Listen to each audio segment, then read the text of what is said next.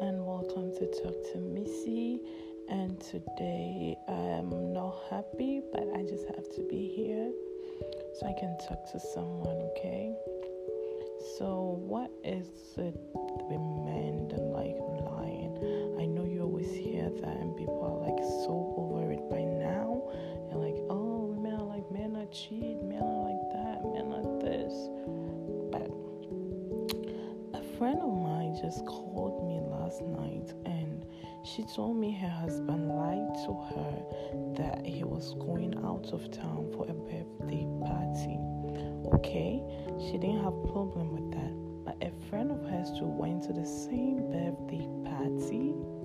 But it wasn't the location he mentioned because the location was out of town.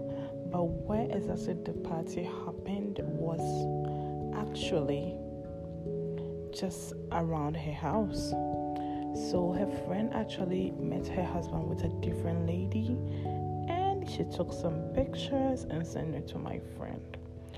So my friend was so pissed off and so mad and I was like, you know, um, I wasn't at the party, but just take your time. Then you let him know and show him the evidence that okay, so you lied. What's up?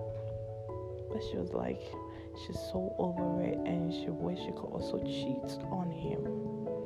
So, guys, just let me know do you think it's right for her to wish or she want to cheat on him, or she just have to talk to the person or her husband to work things out? Because she said she's just so tired with his excuses, blah blah blah, yada yada yada, all the time. But to me, I think she have to talk it out. Maybe it's not what it seems because I've been in a situation like that before. I was actually out with my boyfriend and then I was sitting down, okay, guys? I was sitting on a bench. So, with me sitting on the bench, I was alone. I left him with his friends and came to sit because I was tired. I was wearing high heels, so I just wanted to take some fresh air. So when I was sitting down, there was these two guys that were coming towards me, and then I was like, okay, I have to move away from these guys. If not, if my boyfriend comes to meet me sitting down there, he might think I have something to do with those two guys. But the guys were already close to me, and I was getting up, and my boyfriend too was at a junction. So when he saw that, oh my god, that they he was so pissed. He was like, So, you don't want to be with me? You don't want to sit with me and my friends, but you want to sit with these two dudes? I'm like, Babe, calm down. Ugh. He did not.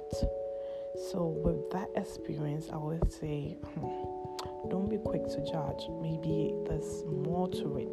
So, later, after I explained to him, that's when he actually was like, Oh, you should have said earlier. I'm like, I've been trying to tell you that, but you wouldn't listen because you're so pissed.